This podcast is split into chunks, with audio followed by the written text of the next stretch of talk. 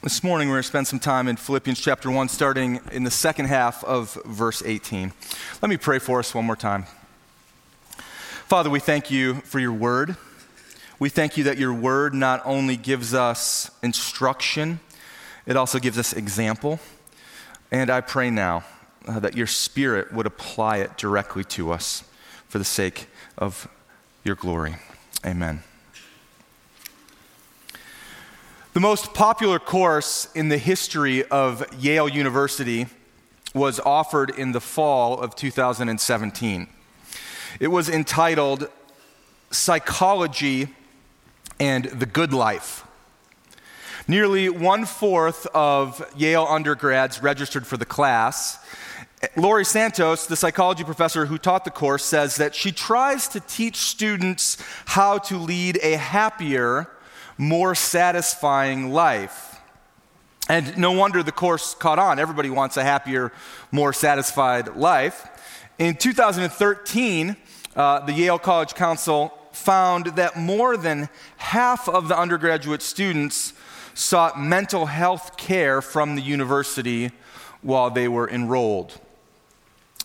One of the principal lessons of the course that was brought to these Yale undergraduates was that Santos said, most associate achieving happiness with something like a high grade, a prestigious internship, a good paying job, but that those things do not increase happiness at all. Scientists didn't realize this in the same way 10 or so years ago, Santos says. Our intuitions about what will make us happy, like winning the lottery or getting a good grade, are totally wrong. But friends, there is a vision for life, a way of life, some defining markers for life that will produce a deep happiness and a joy that will not wither. In a time of cheap imitations for joy that fall short again and again, there is a joy that will stand the test of time. It's a bomb-proof type of joy because of its deep foundation. It's a joy that will withstand difficulty, unmet expectation, a failing physical body. It's a joy that is stronger than humiliation. And in the midst of all type of loss, this joy remains. It's a joy that will take you all the way to the deathbed of your closest loved ones. And it is a joy that will be there even at your own passing from this life to the next. And this type of joy will not be taught in the classrooms of Yale University, and it will not be found in the boardrooms at work.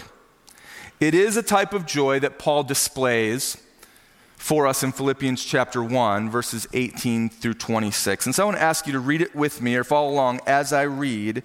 And as we do, you need to understand the type of joy that we're talking about today is not just a simple spiritual lesson. This is not minor spiritual encouragement for you. The type of joy that's found here only comes through a massive paradigm shift in how you view your life.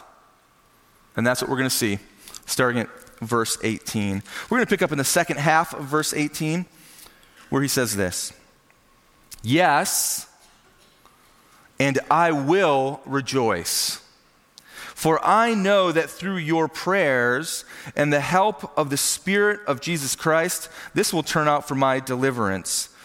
As it is my eager expectation and hope that I will not be at all ashamed, but that with full courage, now and always, Christ will be honored in my body, whether by life or by death. For me, to live is Christ, and to die is gain. If I'm to live in the flesh, that means more fruitful labor for me. Yet which I shall choose, I cannot tell. I am hard pressed between the two. My desire is to depart and to be with Christ, for that is far better. But to remain in the flesh is more necessary on your account. Convinced of this, I know that I will remain and continue with you all for your progress and joy in the faith, so that in me you may have ample cause to glory in Christ Jesus because of my coming to you again. Now, you might recall that Paul is in prison or on house arrest, and in verses 12 through 18 that we looked at a few weeks ago, we saw that when the gospel threatens the conventional wisdom of a culture or the conventional wisdom of the day, that there will be some who will attempt to silence it. Others in that time preached the gospel, the true gospel, but they did so with poor motives, slandering Paul and making much of themselves in the process. Either way, Paul expresses joy. It's really quite amazing. Joy, even though he was imprisoned, and joy, even though he's being slandered. And what we saw is that your highest aspiration in life will inform whether or not you have lasting joy, regardless of the circumstances. And he indicates that in verse 18, the first half that we didn't read. He says, well, what then? Only that in every way, whether in pretense or in truth, Christ is proclaimed. In that I rejoice. Yes, and I will rejoice. So for Paul, one of the highest aspirations of life is that Christ was proclaimed. So even though the circumstances were terrible, he had joy. He rejoiced because he was indeed proclaimed. Now, how can that be the case? How can you function with aspirations like that and receive that type of joy? That's what he tells us in verses 18 through 26. And he begins in verse 18, as we saw the second half, yes, I will rejoice. That is to say, I will be glad. I will be happy. I rejoice. I have joy. And the reason why I have joy, he says in verses 20 and 21, look at it with me. It is my eager expectation and hope that I will not at all be ashamed, but that with full courage now and always, as always, Christ will be honored in my body, whether by life or death. For to me, to live is Christ, but to die is gain. I have joy in life or death. My joy not only supersedes my circumstances, my joy supersedes my whole life. How can that be? How can I have joy like that? That is the type of paradigm-shifting joy that I want, that we all want. And the reason why, he says in verse 20, is that he has a specific ambition for his days. Look at it. Christ will be honored in my body, whether by life or death. That's the ambition. The word honored here, Christ will be honored in my body. That word means to make much of, to exalt, to magnify, to glorify. There's a direct relationship between Paul's joy and his ambition. There's a direct relationship between this joy that stands over all things, the joy that we all want, and his ambition that Christ would be exalted in his body. My greatest hope in this world is that Christ is magnified in the day and in the night, when I feel good and when I don't, when things are going my way and things aren't. Above all else, I want Jesus to be shown to be supreme over all things because he is, and I want that to be displayed in my body. And if I die, but Christ is honored, then I will die with joy. And if I live, then my body will go on as a beacon of light, pointing to the greatness of Christ in all circumstances. That's the ambition, that Christ would be exalted in his body, in life or death, and that ambition is directly related to the joy that is produced in him. Now you might say, Nick, that sounds great, and it makes me think of all the ambitions I have in my own life that aren't joy-inducing, and it should. But if I pursue this, then how do I know that Christ will be magnified in my body? How do I know that I won't turn another direction? How do I know that I won't screw it all up? I want him to be magnified. I want him to be exalted. I want him to be made much of. He is the glorious King of the universe. But how can I know for sure? And you see this repetition in verses 20 and 21, don't you? Life or death, and live and die. Life, die, death. And there's some logic there. Follow it with me. The connection between this expectation and hope that Christ will be honored in verse 20 and the statement in verse 21 is, the logic is found in this little word, for. He says, for to me, to live is Christ and to die is gain. I can be confident. I can know that Jesus will be magnified in my body, regardless of life or death, because my life is defined in a certain way. This is the paradigm. This is the paradigm shift. And it's really a two-part argument. Christ will be honored in my life because to live is Christ. Christ will be honored if I die, because to die is gain. And so let's unpack those two things. If it seems like Paul is saying that death is better than life for the Christian, that's because that's exactly what he is saying. For Christians, death is ultimately better than life.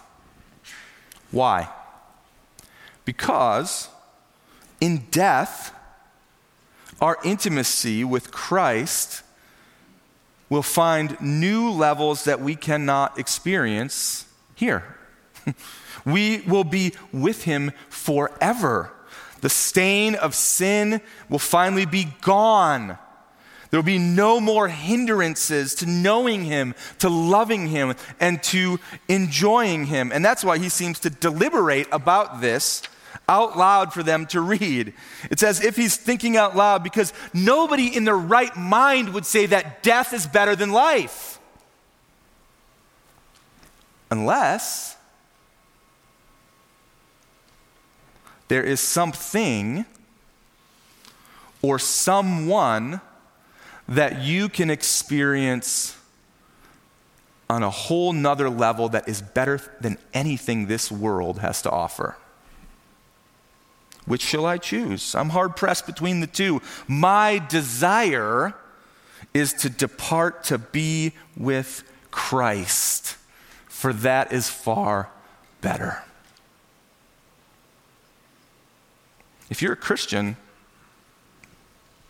you will have greater joy in eternity than you will have in this life. If you're a Christian, you'll have greater joy in eternity than you'll have in this life, but it won't be because, primarily anyway, it won't primarily be because you are reunited with a loved one who's preceded you in death. And it won't primarily be because you feel no more pain. And it won't primarily be because you experience true and lasting peace that you've never known before. Those things will happen, and they are all related to the primary reason that your joy will be complete, but they aren't the reason. The reason why your joy in eternity will be complete, according to Paul, is because you will be with Christ. And so there's great joy in death, and dying is gain. And the implications of that are profound and many. Here's just a couple. For the one who knows Christ, they need not fear on their deathbed, and their family need not fear for them. The grief is for those who are saying goodbye, but it's not for the one who is losing his life, because death is gain. And for the one who knows Christ, they need not fear when the doctor comes back into the room with his white robe on and he gives the diagnosis for your health problem, and it's not good.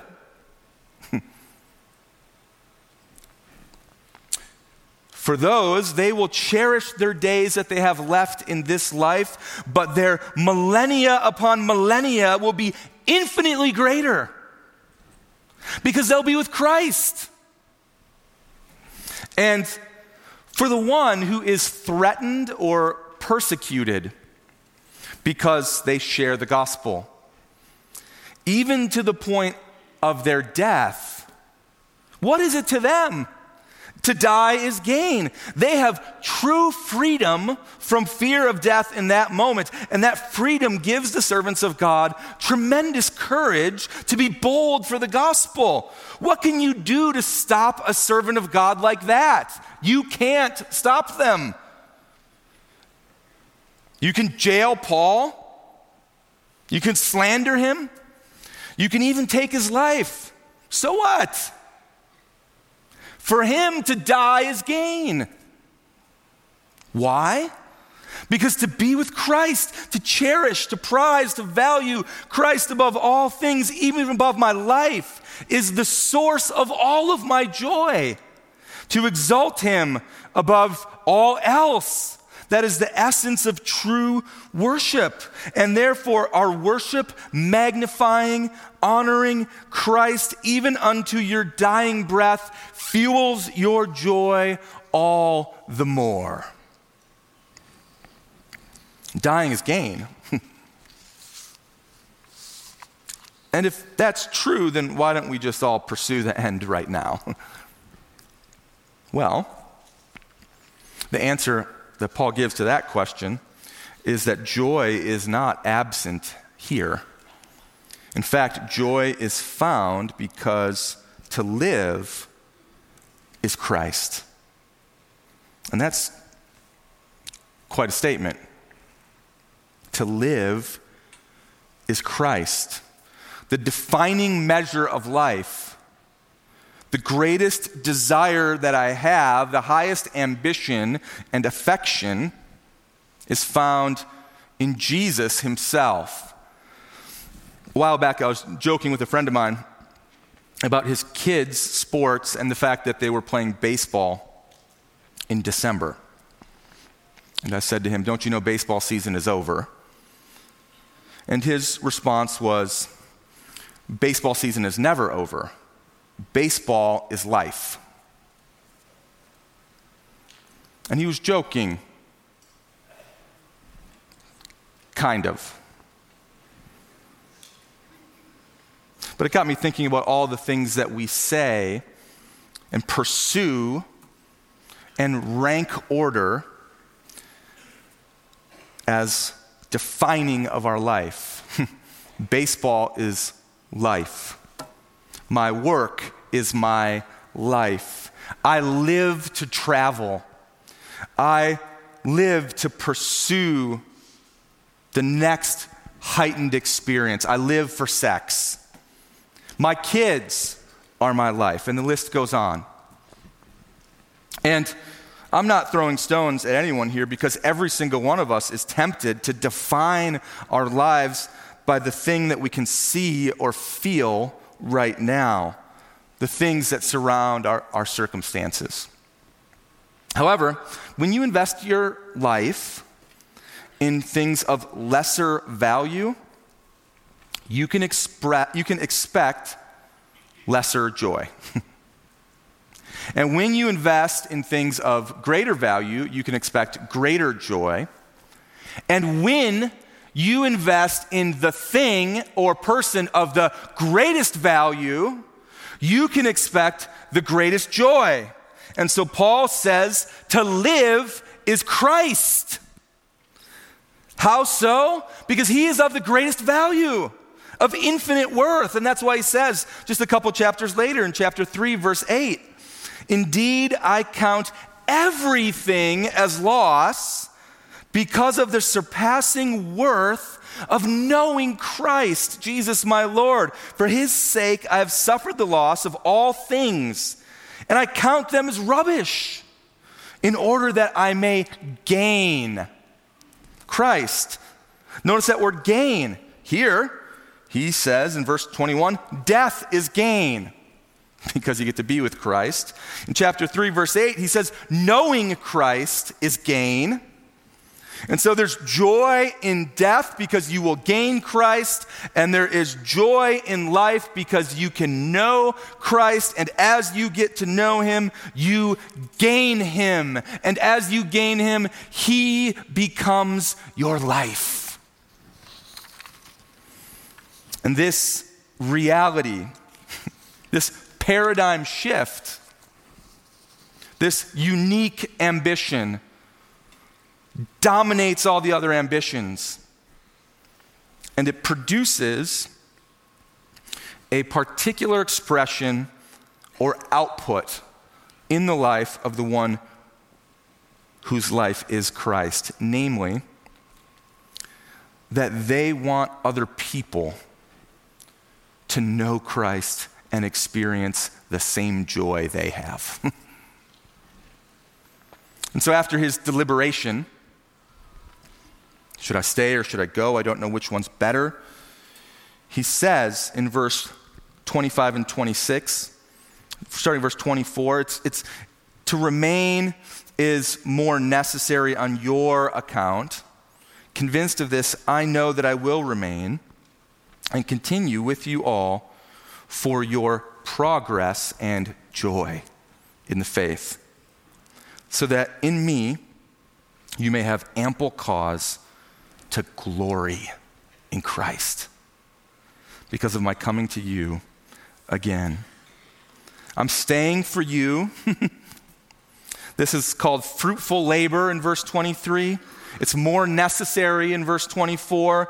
It's for your progress and joy. That's the purpose in verse 25. That has a result in verse 26. You may have ample cause to glory in Christ, to hold him high, to magnify him in your body, just like I am in my body. Purpose, for your progress and joy. Result, you will glory in Christ. I will continue faithfully because of you. For me to live is Christ and to die is gain. I've received joy that supersedes every circumstance. It supersedes prison. It supersedes slander. It supersedes beatings. It supersedes health problems. It supersedes my reputation. I have that type of joy. And now I live and I serve God, not only because I have that type of joy, Christ is my life, but I want you to have the same joy. I don't want to just continue to grow. I want you to grow, that you may say, to live is Christ and die is gain, just like I say. Joy for me, joy for you. Progress and joy of others because you're experiencing progress and joy yourself. That is the nature of Christian witness. That's the nature of our mission. That's part of how we exalt Christ in this body, through serving others. And so you might try to wrap all of this together and say, exalting Christ in death and in life brings cause for the greatest joy. It's your highest ambition, your highest goal. What is it? Exalting Christ in your death and in your life brings cause for the greatest joy. Exalting Christ in death and in life brings cause for the greatest joy. During World War II, a U.S. Army transport ship carrying 902 servicemen was struck by a German submarine. Panic and chaos quickly set in as the men raced for the lifeboats in frigid waters off the coast of Greenland. And in the midst of pandemonium, 4 army chaplains worked to calm the frightened men. One was a Jewish rabbi, one was a Methodist, one was a Roman Catholic priest, and one was a Dutch Reformed minister.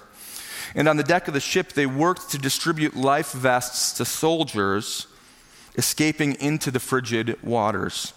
And when they ran out, each minister simultaneously removed their jacket and they gave them to the soldiers.